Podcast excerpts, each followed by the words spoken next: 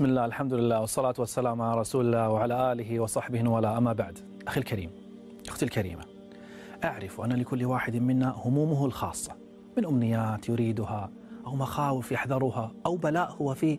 أنا لا أستطيع أن أغير كل شيء حولك لكنني أعرف حلا سحريا من ثلاث خطوات. إذا طبقته فأنا أقسم لك بالله أن همك سيكفى.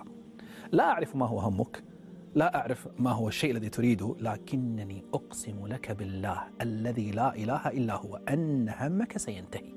إذا طبقت هذه الخطوات الثلاث أنا لم أجرب هذه الخطوات مع شخص أو اثنين ولا عشرة ولا عشرين بل ولا مئة ولا مئتين. آلاف آلاف رأيت منهم تغيرا عجيبا. لكن بشرط أن تطبق الخطوات كاملة وهي سهلة. ممكن تطبقها الآن وأنت جالس. دعنا نبدأ.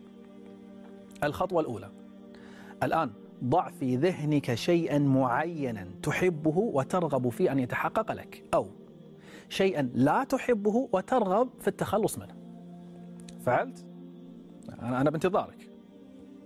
انتهيت؟ طيب.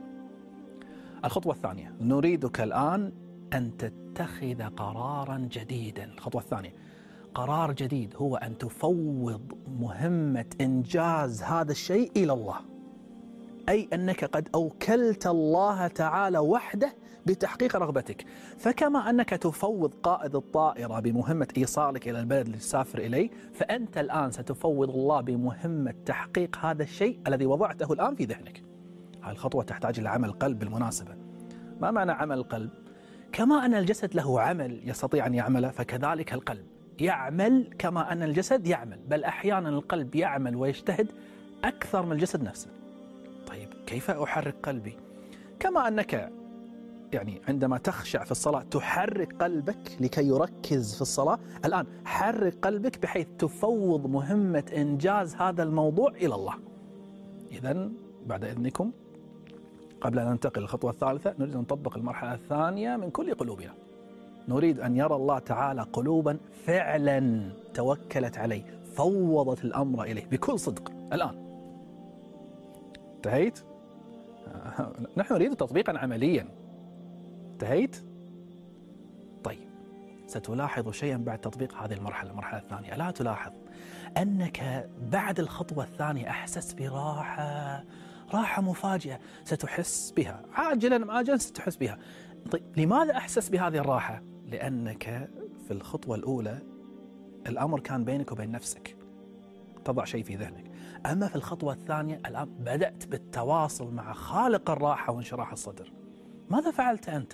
لقد وكلت مهمة إنجاز همه همك إليه.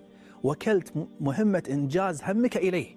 مع ثقة منك أنه سيفعل سبحانه. لهذا فقد أحسست بشيء من الهم نزل عن صدرك. كنت في السابق تحمل همك لوحدك.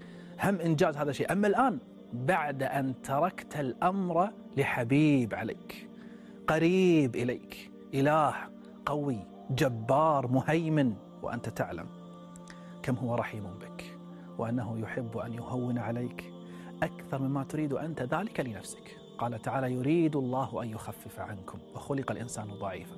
ربنا يعلم أنك ضعيف من دونه أنت ضعيف ولهذا بمجرد أن تطبق الخطوة الثانية من خطوات التوكل تطبيقا كاملا سوف تحس أن هذا الهم كأنه شوكة خرجت من صدرك لأن الحسب له أثر عند نزوله. ما هو الحسب؟ الحسب هو الكفاية. قال تعالى ومن يتوكل على الله فهو حسبه. حسبه يعني كافيه. إذا نزل هذا الحسب نزل هالكفاية انتهى الأمر. وأنا دائما ما يكلمني من يطبق هذه الخطوة الثانية يقول يا أخي أحسست براحة. حتى قبل أن يحصل لي ما أريد. كثيرا كثيرا ما رأيتها. لماذا يحدث له هذا؟ لأن نزول الكفاية من السماء له وقع وأثر في الأرض. على ماذا؟ على قلبك طبعا. لها جلال على صدرك. هذه كفاية من؟ هذه كفاية من هو بالغ أمره.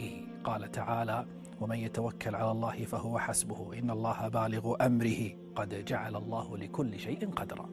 أنت في ملك الجليل الحميد ولن يحصل في ملك المجيد إلا ما يريد. لهذا إذا وكلت الأمر إليه وأن وأنزل عليك كفايته ارتحت راحة لن تجدها مع أي أحد آخر تضع حاجتك عنده أبدا. لأنه وعدك أنه سيحقق لك ما توكلت عليه. وجرب جرب إذا أردت. لكن انتبه الخطوات ما انتهت بقيت خطوة ثالثة وأخيرة. هي بذل السبب. الخطوة الثالثة بذل السبب. ما معنى بذل السبب؟ أن تفعل كل ما بوسعك للحصول على هذا الشيء الذي توكلت على الله لأجله. بذل الأسباب في المرض الذهاب للطبيب والعلاج. بذل الأسباب إذا كان هدفك المال أن تعمل وتتاجر تتوظف بذل الأسباب إذا كان هدفك النجاح أن تدرس وتجتهد وتتعلم إلى أن تتفوق في دراستك. وهكذا. طيب إلى متى أبذل الأسباب؟ إلى أن يحصل لك ذلك الهدف الذي أردته. قد يقول قال إذا ما الفرق بين المتوكل غير المتوكل كلاهما يفعل ما يستطيع للحصول على ما يريد. لا هناك فرق واضح. غير المتوكل يبذل الأسباب ويفعل ما يستطيع لكن قلبه متعلق بهذه الأسباب. فإذا نقص العلاج أو قلت التجارة أو تغير أي شيء فإنه يقلق ويضطرب ويتعب نفسيا. أما صاحبنا فهو يفعل نفس الأسباب التي يفعلها غير المتوكل ولكنه لا يتعلق بالأسباب بل قلبه معلق فقط بالله. لهذا فهو دائما مرتاح لا يقلق لا يضطرب يعلم أن الله سوف ينجز له أمره. لأنه يعلم أن حصول ما يريد ليس بيد هذه الأسباب بل بيد رب الأرباب ومسبب الأسباب وهازم الأحزاب. فكم من إنسان تعب وهو يعمل لكنه لم يرزق. كم من مريضين بهما نفس المرض أخذا علاجا واحدا ولكن أحدهما مات والآخر عاش. فالأسباب لوحدها لا تضر ولا تدفع ولا تعطي ولا تمنع إلا أن يكون الله هو الذي ينفع. لو أن الآن مثلا مثلا ملك من الملوك رأى نشاطك في التواصل الاجتماعي فأحبك وقرر أن يعطيك بيتا كاملا لك فاتصل بك مساعد الملك وطلب منك صورة جواز سفرك لكي يسجل البيت باسمك. آه، أمور روتينية. الآن قل لي ما هو سبب حصولك على البيت؟ هل هو جواز السفر أم الملك؟ الملك بالتأكيد. ولهذا قلبك سيعتمد على الملك في الحصول على البيت وليس على جواز السفر. جواز السفر فقط سبب. بل حتى لو ضاع جواز السفر فإن هذا لن يوقف الملك عن إعطائك البيت. إما أن الملك سيصدر لك جواز آخر أو يطلب منك إثبات آخر. الجواز ليس هو الذي أوصلك للبيت. الملك هو الذي أوصلك لذلك. وإلا فك... فكثير من الناس لديهم جوازات سفر ولكن ليس لديهم أي بيوت. طيب نفس الشيء هنا.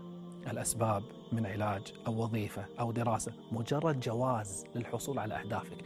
وأنت تفعلها لأن الله طلب منك أن تفعلها لا أنها هي التي سوف توصلك إلى هدفك بل الوحيد.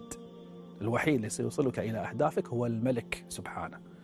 بعض الناس يقول أنا طبقت خطوة خطوة لكن لم يتحقق الشيء الذي طلبته. مع أني متوكل لكن ما حصل شيء. الجواب لا احتمالان إذا كان توكلك ضعيفا فإن تحقق رغباتك سيتأخر على حسب ضعف توكلك. فإن قوي حصلت. الاحتمال الثاني أن توكلك قوي فعلا. عندها سيكون سبب عدم تحقق رغبتك اللي توكلت على الله فيها هو أن الله علم أن هذا الشيء ليس هو الأفضل لك فصرفه عنك. لأنك توكلت عليه توكل قوي صرفه عنك. ربما ربما لو أنك لم تتوكل عليه لحصل لك ما كنت تريده فأضرك. لكن الله رحمك فصرفه عنك. حتى لو كنت تريده نعم. حتى لو كنت تريده من كل قلبك. صرفه عنك حماية. وهذه من فوائد التوكل.